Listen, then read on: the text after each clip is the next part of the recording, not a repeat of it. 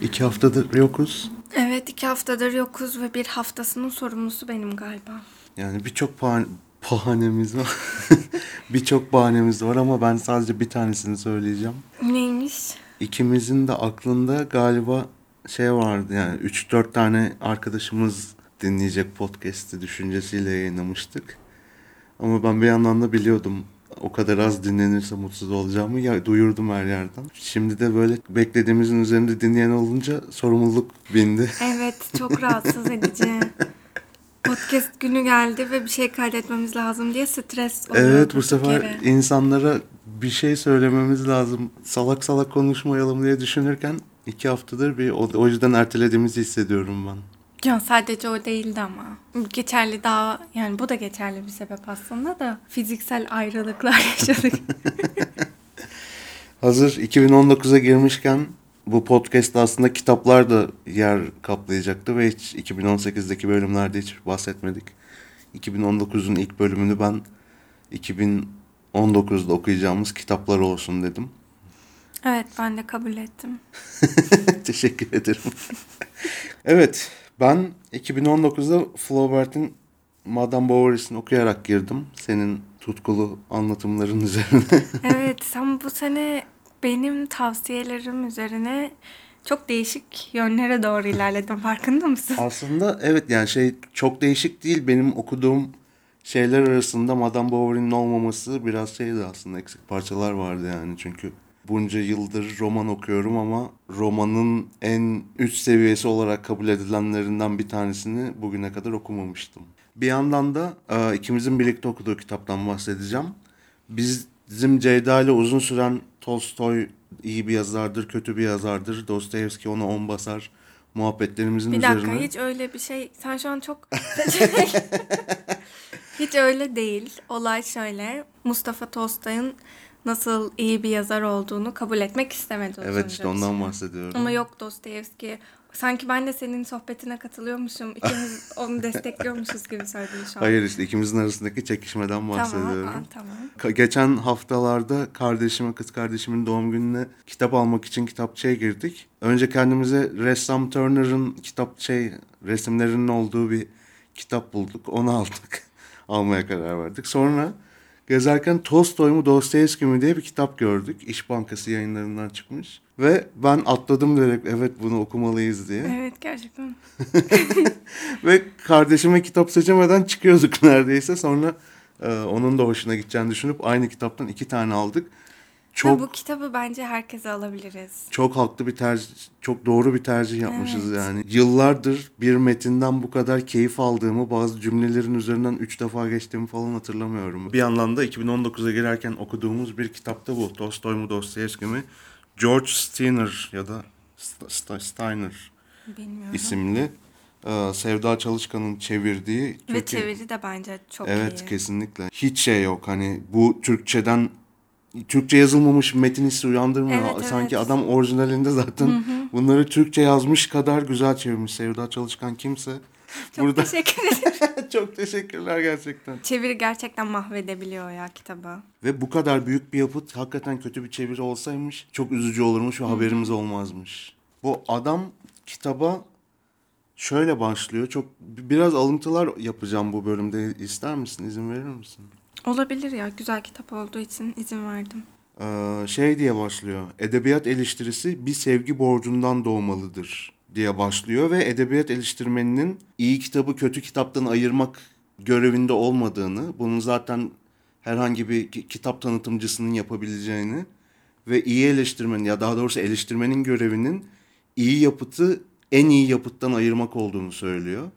Ve bunun da ancak işte yapı sökücülükle falan değil, e, hayranlıktan doğan bir tür eski eleştiriyle ulaşılabileceğini, metafiziği işin içine katmadan Tolstoy ya da Dostoyevski'nin ne kadar büyük yazarlar olduğunu anlayamayacağını falan söyleyerek başlıyor ve e, sonra 19. yüzyıl hatta 18. yüzyılın sonlarındaki Avrupa romanından e, Amerika romanını nasıl etkiledi- etkilediğini, Rusya romanını nasıl etkilediğini ve e, ilerleyen bölümlerde de karşılaştırmalı olarak Avrupa'nın 19. yüzyıldaki edebiyatında eksik olan neyi Rus edebiyatının doldurduğunu açıklamaya başlıyor. Biz şu an yarıladık sayılır. okuduğumuz 100 sayfada henüz daha şeye gelemedik böyle. E, Dostoyevski'den hiç bahsetmedik mesela daha. O kadar geniş bilgiler var ki içinde. Yani seni alıp çok farklı yerlere götürüyor. Tam olarak adını koyamadığım bir şey bu benim. Derslerde de ben bunu çok seviyordum. Tek bir konudan bahsetmek yerine onu böyle dallandırıp budaklandırıp çok geniş bir şeyde anlatmak. Hatta bu da senin de hoşuna gitti galiba ki içinde bir Tolstoy'a karşı bir sevgi besledi. Kitapta çok sevdiğim bir şey vardı. Ee, bir insanın hem Tolstoy hem Dostoyevski'yi çok başarılı ve kapsayıcı bir yazar olarak görebileceğini ama yeterince zorlarsam bir insanı Tolstoy ya da Dostoyevski'den birini mutlaka seçeceğini ve bu seçimin nedenlerini eğer ona söylettirebilirsen o insanın ruhuna de dokunabileceğini söylüyor. Bir yandan da sanki ifşa edilmiş gibi hissettin mi ama? ben öyle hissettim. ama e, ya evet çünkü... Çünkü o, onu bilen bir insan tahmin edebilir azıcık belki neden tercih ettiğini. Seni tanıyan ve o yazarı tanıyan. Bu neden kötü bir şey olsun ki yani. Bilmem bana. Ama evet biraz çıplaklaştırıyor evet, evet. insanı biraz. Ya gerçekten Tolstoy ya da Dostoyevski'ye yakın hissetmek bir insan hakkında çok fazla şey söylüyor gerçekten aslında ve onu neden seçtiğini hakikaten bildiğin zaman büyük bir çözülme ya da büyük bir ya, doğru kelime gerçekten evet ifşa işte, ya. Evet ifşa. yani saklı bir yerini görüyorsun bence. Şöyle bir şey fark ettim. Ben Savaş ve Barış'ta Tolstoy'dan tiksinmiştim. Ya bak tiksinmiştim demeyelim. Sen çok küçük yaşta ona... Ama bu kitaptaki şey işte Savaş ve Barış'ın Tolstoy'un siyasi veya işte e, yaşam paradigması tarafından daha fazla manipüle edildiğini ve Anna Karenina'nın Karenina'nın aslında onun gerçek başyapıtı olduğunu biraz söylüyor. E, o yüzden bu sene okuyacağım kitaplar arasına Anna Karenina'yı da almış bulunuyorum. Tolstoy'u daha iyi tanımak adına. Hı hı. Özetle 5 üzerinden 5 puanlık. Evet. kitap puanlamayı hiç sevmiyordum orada. Yakın zamanda şey açtım. Neydi o kitap sitesi? Goodreads. Goodreads hesabı açtım ve 5 üzerinden 5 herkese tavsiye ettiğim kitap. 4 üzerinden 5 başucu kitabı olmasa da tavsiye ettiğim kitap. 4 üzerinden 5 mi? Şey 5 üzerinden 4. 5 üzerinden 3 de iyi bir konuyu kötü ele almış ya da kötü bir konuyu alıp iyi anlatmış kitap olarak puanlıyorum. Devam edeyim mi? 2 ile 1 Bence söyle artık. İki, ulaşacak başka kitabın yoksa ya, yap, uçaktasın ve o kitabı buldun yan koltukta. Al oku yani ne yapacaksın artık yapacak bir şey yok. Hiçbir şey okumamaktan iyidir. Be, beş üzerinden bir de o senaryoda bile hiç yapacak bir şey yok. Tek alternatif alternatifin arabalar ikiyi izlemek uçak şeyinde ve yine de okuma yani. Git Var mı arabalar ikiyi izle. örneğine? Hemen bakayım vardır ya kesin. İki verdiğim var. Simyacı. Ay bu çok fazla dinleyen kaybettirebilir bize evet, ama. bence ben, bir dakika şimdi büyük konuşma sen. Kolo'nun simyacısı. Evet. Neden? Bilmiyorum çok. Bir dakika ben şimdi bu konuyla ilgili bir şey söyleyeceğim. Hmm. Şimdi sen bir kitabı okuyorsun ve beğenmiyorsun ya da hmm. anlamıyorsun ya. Bence gerçekten gidip üzerine bir eleştiri okumalısın ve sonra tekrar o kitaba dönmelisin. Eğer o kitabın çok iyi bir kitap olduğunu düşünüyorsan ve biliniyorsa ama sana hiç e, etki edemediyse ve beğenmediysen bunu yapmalısın. Hatta bu senaryo olmasa bile normalde bir kitap okuyorsan bile yine gidip eleştiri okumalısın. Çünkü senin göremediğin o kadar çok fazla şey oluyor ki normalde. Yani o kitabın neyin üzerine kurulduğunu sen bazen anlamayabiliyorsun. Ben e, Saatleri Ayarlama Enstitüsü'nü okuduğum zaman neyin üzerine kurulduğunu görememiştim çok fazla. E, o doğu batı, o Türkiye'nin o durumunu, batılılaşma ve eşikte kalmanın verdiği sıkıntıyı tam olarak mesela görememiştim. Daha sonra okuduğum eleştiriler, incelemelerle aslında ne kadar gerçekten büyük bir eser olduğunu fark ettim. Evet birkaç şey söyledin. İlkine cevabım şu. Evet haklısın ben eleştiri okumaya bu sene başladım. Ve çok keyif alıyorum.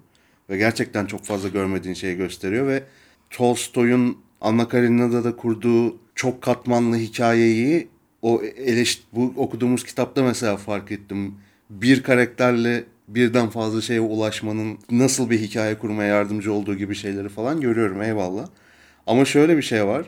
Benim Tolstoy'u sevmeme nedenim böyle bir derinlik olduğunu anlamamam değildi. Hmm. Ben Tolstoy'un zaten ulaştığı yeri beğenmiyordum. Bu çabalarını, bu güzel yazdığı şeyin gittiği yeri beğenmediğim için ben Tolstoy okumamıştım. Peki fikrin değişti mi? Tolstoy'a şu an bir yazım teknikleri açısından bir yazar olarak daha fazla saygı duyuyorum. Ama ben yine görüş olarak Tolstoy'un inandığı o, o dünyanın çok uzandayım hala ve Bunu nasıl söyleyebiliyorsun? şimdi to- Dostoyevski'ye gelince kitapta göreceksin nasıl. ya ama çok basit şey bir ayrım var yani hakikaten metafizik. Bence o kadar... Tanrı Ya kavramını- tamam, evet ama biraz basite indirgiyorsun gibi hissediyorum ve bu beni çok rahatsız ediyor. Diğer konu işte simyacıdan mesela bahsederken Saatler Ilerleme Enstitüsü'nü söylüyorsun ama ilk başta söylediğim şey o kitabı okurken zaten çok katmanlı bir yazı olduğunu hissine kapılıyorsun. Ve ben bu zamana kadar genelde beğendiğim yazarların ve beğendiğim kitapların üzerine çok fazla vakit harcayıp kendim çözmeye çalıştım. O yüzden baktığın zaman aslında şey çok kısıtlı benim. Okuduğum kitap sayısı çok azdır benim aslında. Bir kitap kurdu değilim aslında ben. Ama Camus'un yabancısını 10 defa okumuşumdur. Sisyphos Öğleni'yi 3 defa okumuşumdur. Sırf anlayabilmek için. Anladım. Ama Camus üzerine bir şey ok- okumamam aslında bu süreci yavaşlatmış yeni fark ediyorum. 10 defa okuyarak anladığım şeyleri Evet. bir eleştiri okuyarak Evet ulaşabilecekmişim. hem bunu söylemek istemiştim hem de kitap okumadan aldığın hazzı arttırıyor kesinlikle. O e, aldığın hazda bir üst seviyeye çıkıyorsun eleştiri okuyarak bence. Şey de ilginç ama yani Sab Sabancı, yabancıyı 10. okuyuşumda kendi kendime açılan kapılar diyeceğim. O an, bir anda gelmeye başlayan anlamlar da aslında çok keyifli. Sadece şeyi kısıtlıyor. Daha, daha fazla yazarla tanışabilirmişim o arada. Ama Camus'un katmanlarını fark etmişim. Hakkında hiç eleştiri okumadığım halde. İçine girmek istemişim ve daha fazla okumaya başlamışım. Simyacı da o yok. Onu hissetmedim daha doğrusu. Belki Ya zaten şöyle bir şey ben bunu söylüyorum ama sen tabii ki her her klasikten hoşlanmak ve hepsinin şeyini hakkını vermek zorunda değilsin aslında bir yerde. Hepsi sana hitap ediyor olmak zorunda da Simyacı değil. bir klasik mi çok satan mı? Neyse simyacıya çok kitlendik. Devam edelim. Ne, mi? evet ben ya simyacı bir simyacıdan çıktım zaten ben çoktan geri şeye döndüm. Eleştiri ve kitap üzerine. Evet geri dönüyorum. Bu seneyi ben çoğunlukla klasikler, Rus klasiklerini özellikle ayırıyorum gibi gözüküyor. Dostoyevski'yi bir baştan Karamazov kardeşleri, Suç ve Ceza'yı, yer altından notları hepsini hatta şey de, neydi? Budala'yı bir baştan okuyup daha bu şey kitabı bitirip Dostoyevski hakkında bir şeyler öğrendikten sonra tekrar okuma niyetim var. Bu zaten bana verdiği bütün senemi kaplayacağı yönünde Evet, şu an bu seneyi Dostoyevski'ye ayırdım diyebiliriz ama onun yanında e, şeyler var. Louis Ferdinand Céline'in 2017'nin Eylül'ü müydü, Ekim miydi, Ekim'i miydi? Yeni bir kitabı yayınlandı Türkçe'de ilk defa. E, Taksitle Ölüm diye. Ben de Gecenin Sonuna Yolculuk, işte Türkçe'de yayınlanan ilk kitabı. Çok okudum o kitabı da. O kitap da mesela çok katmanlı ve içine girmeye çok çalıştım o kitabın. E, ama biraz ürkütücü bir kitap. Biraz fazla güçlü bir kitap. Şey gibi işte senle Godfather'ı mesela çok izleyemiyoruz yani. Evet. Çok etkiliyor çünkü bir hafta veya işte Al Pacino'nun filmlerini çok izleyemememiz gibi Selin'in de kitaplarını ben çok fazla tek oturuşta okuyamıyorum. Taksitle Ölüm'ün yarısını falan okudum 2018'de. Kalan kimin olur? Hatta çıktı 2017'nin sonundan beri işte al- çıktığı hafta almıştım böyle koşarak aldım falan. Selin'in yeni kitabını çevirmişler diye ama bir buçuk senedir yavaş yavaş yavaş yavaş ilerliyorum. Unutmuşsundur sen onu baştan başla bence. Yok. Her şey çok net hafızamda maalesef. bir de bir önceki doğum günümde kız kardeşim Joseph Frank'in Dostoyevski biyografisini vermişti. Onu da bu sene Dostoyevski'leri bitirdikten sonra hatta belki başlamadan öncesinde okumayı planlıyorum. Ben senin kadar şey yapmadım, liste çıkarmadım böyle. Sen bayağı bir kitapları tak tak tak koymuşsun. Daha önceden okuduğum şeyleri sindirmek istiyorum aslında. Çünkü okuduğum çoğu kitabı çok gençken okudum, daha küçükken okudum ve şu an o insandan çok çok farklı bir insanım. Tekrar bakıp hani şu anki halimle ne düşüneceğim, ne hissedeceğim bunları merak ediyorum. Ve ben eskiden bildiğim şeyleri şu an artık hatırlamıyorum edebiyatla ilgili tazelemediğim için bilgilerimi. Bu yüzden bir Türk Edebiyatı tarihi okumayı düşünüyorum. Hatta almıştım çok önceden ama başlamamıştım. Kenan Akgüz'ün Modern Türk Edebiyatı tarihiydi galiba. Onunla başlamayı düşünüyorum. Bir de edebiyat akımları ile ilgili yine bir kitap alıp 2018'de başlamamıştım. Onu okuyacağım. Kimin? Ee, Doktor İsmail Çetişli Edebi Akımlar. Aslında ben şeyi istiyordum. Seninle konuşmuştuk ya. E, bu edebi akımların Türk edebiyatına nasıl girip nasıl yansıdığını anlatan bir şeyler istiyordum. Yani Ben bu- şiirlerden falan da bahsetmiş. Türkiye'ye yansımalarını ileride konuşmak çok isterim. Çünkü Türkiye'de realizm veya işte şeycilik, akılcılık o kadar, rasyonalizm o kadar yerleşik olmadığı halde neden Türkiye'de birileri romantik edebiyat Evet, onu- yapma ihtiyacı hissetti? Zaten sizin tepki olarak ortaya çıkabileceğiniz bir rasyonalizm Türkiye'de hiçbir zaman oturmadığı halde neden romantik akımda bir şeyler yazıyorsunuz gibi. İşte bu şey aynı muhabbet müzikte de var ya işte alternatif rock ama neyin alternatifi Türkiye'de zaten alternatif rock dediğin şey tek rock türü. Sadece ismi almışsın yurt dışından gibi bir şey var. Üzerine biraz okuma yapıp bunları konuşmak isterim ileride. Evet dönüyorum 2019'daki kitaplar. Ee, Bir doğum günümde işte YouTube kanalını çektiğimiz arkadaşımız Duygu bir takım kitaplar paylaşmıştı. Ben de kitap yakma veya kitap yok etme tarihini merak ettiğimi söylemiştim. Doğum günümde ertesi günde galiba. Ve gitmiş hemen bana Minnoş. daha da iyi, şey daha fazla içinde araştırma olan bir kitap yakmanın tarihi. Lucien Polastron yazarına ait e, bir inceleme almış. Bu sene onu da okuyacağım. Hakikaten kitap yakmayı merak ediyorum. Özellikle aslında bugün bence kitap yakma denilen şey farklı bir formatta devam ediyormuş hissine kapılıyorum bazen. Sansürden mi bahsediyorsun?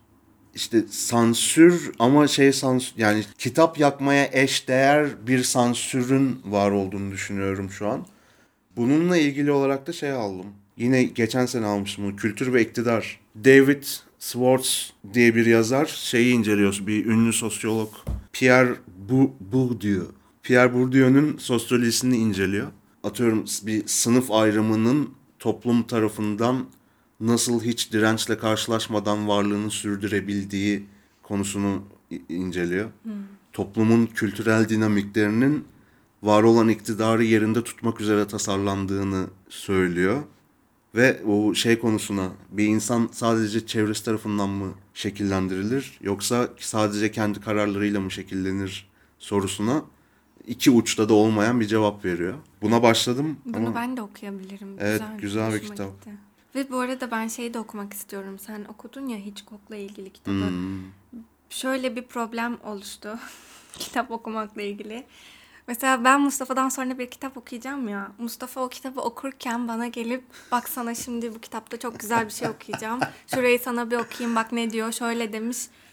Sürekli o kitapla ilgili bana o kadar çok bilgi veriyor ki. Babe Sonunda ama- benim o kitabı okumama zaten yani gerek kalmıyor Ama- noktasına geliyorum. Hitchcock ilk defa bir kadın oyuncuyu çekerken reglerinden şeyle tanışmış ve denize niye giremediğini anlayamamışız uzun süre oyuncunun. Ve ben bu bilgiyi sana kahkaha atarak anlatmazsam içimde patlar. Keşke tek bu olsa. evet bazen heyecanımı şey yapamıyorum. Evet bazen rahatsız edici oluyorsun. ben Sen çok iki az tane kitap söyledim. söyledin, Ben hiç evet. kitap okumayacağım galiba bu sene. Ama e, genel olarak galiba ben inceleme, eleştiri ya da az önce söylediğin o sosyoloji kitabı gibi kitaplar okumak istiyorum nedense. Ama sonra bir iki ay geçer bakarsın Allah'ım işte Tanzimat'tan şunu okuyacağım falan diye de çıkabilirim yani belli olmaz. Bu arada sen sansürü seviyorsan e, sans- Sansürü seviyorsan diye açıklamalar yapmadı public ortamda. Hayır. Demek istiyorum ki hani sansür merak ediyorsan Türk Edebiyatı'nda sansürle ilgili çok güzel kitaplar da var. Benim ders notlarımın arasında baya böyle şeyler vardı. Uzun uzun makaleler sansürle ilgili. O işte Servet-i Fünun döneminde sansürün etkileri benim çok dikkatimi çekiyordu o bölümler. Hatta gazetecilerin falan. Senin sevdiğin bir gazeteci vardı Ahmet Samim falan hatırlıyor musun? Onlarla ilgili şeyler de var. Ben Türkiye'de o dönemin sansürlerinden bir tek şeyi hatırlıyorum. Abdülhamit'in burun Burnu mu? kelimesini Onu ben sana yasaklatması. söylemiştim. Evet ya ben bu bilgiyi duyunca gerçekten çok şaşırmıştım ya. Padişah. Koskoca Fatih. Evet insan yadırgıyor. Nasıl burun kelimesini yasaklarsın? Hem de sadece burun anlamında da değil. Mesela coğrafi anlamda da bilmem nenin burnu kullanılamaz. Gerçekten burnun büyük diye bunu yasaklıyorsun. Bu değirmen çok su götürür mü? Yo bu hamur çok su götürür. Ama bence konuşulabilir sansürde bir Evet. konu olabilir. Türk yazar okumak istiyorum. Bunu daha önce de söylemiştim. Türkçenin güzel bir dil olduğunu bana hatırlatacak yazarlar okumak istiyorum. Şeyde Başka? kurdun sen o cümleyi bu Tolstoy mu Dostoyevski mi'nin çevirmenini o kadar beğendik ki hatırlıyor musun ilk okumaya başladığımda Türkçe aslında güzel bir dil dedim. Evet, ya ben bunu çok yaşıyorum ama o kadar günlük hayatımızda kullandığımız Türkçe bence çok anlamsız. Ya evet Derin bir de değil, dümdüz. biz reklamcılıkla iletişimle çok iç içe olduğumuz için bizim kurduğumuz her cümle özellikle yaptığımız işte hep şey mesaj kaygılı, hep böyle sloganvari cümleler. Sürekli bir call to action, sürekli böyle bir eyleme çağrı. Hadi sen de tıkla, hemen abone ol falan. Ve bir yerden sonra şey o dilin güzelliğini kaybediyorsun gerçekten. Evet. Senin günlük hayatta hiç kurmayacağın, yan yana getirmeyeceğin kelimeler yan yana gelince Etkileniyorsun. bir süre böyle kalıyorsun. Bak bak bak cümleye bak. Tolstoy'un romanları sanki yaratıcılığın baskısı, dil aracılığıyla yaşama biçim vermenin o büyük hazzı tüketilmemiş gibi isteksizce sona erer. Ya bu cümle o kadar fazla şey anlatıyor ki Tolstoy hakkında. Sadece bu cümle çok fazla şey anlatıyor tek bir cümle içinde. Şu çok güzel. Dil aracılığıyla yaşama biçim vermenin o büyük hazzı. Napolyon konusunda da ondan bahsediyordu ya. İşte Napolyon'u kendi kelimeleriyle çizebiliyor olmak, Napolyon gibi bir karakteri tarihte kendi kelimeleriyle hatırlanabilecek olması Tolstoy'a keyif veriyor. Neden vermesin ki bu güzel bir şey? O zaman yine bu Tolstoy ve Dostoyevski'den son bir cümleyle sonlandırayım mı? Olur neymiş? Yalnızca kısa veya nefret dolu bayağı sözcükleri okuyabilen ama güzellik ve hakikat duygusu veren bir dilin anlamını kavrayamayan insanların cahilliği fışkırıyor her yanımızdan. Herkes umarım bu sene güzel kitaplar okuyup güzel filmler seyreder. Bize de bunları Önerir. sana Instagram'dan, bana Twitter'dan ulaşabiliyorlar. Evet. Çok haklı bir konuya değindik podcast'inin 6. bölümünden. Herkese mutlu seneler. Çok gülesim geliyor sen böyle konuştukça.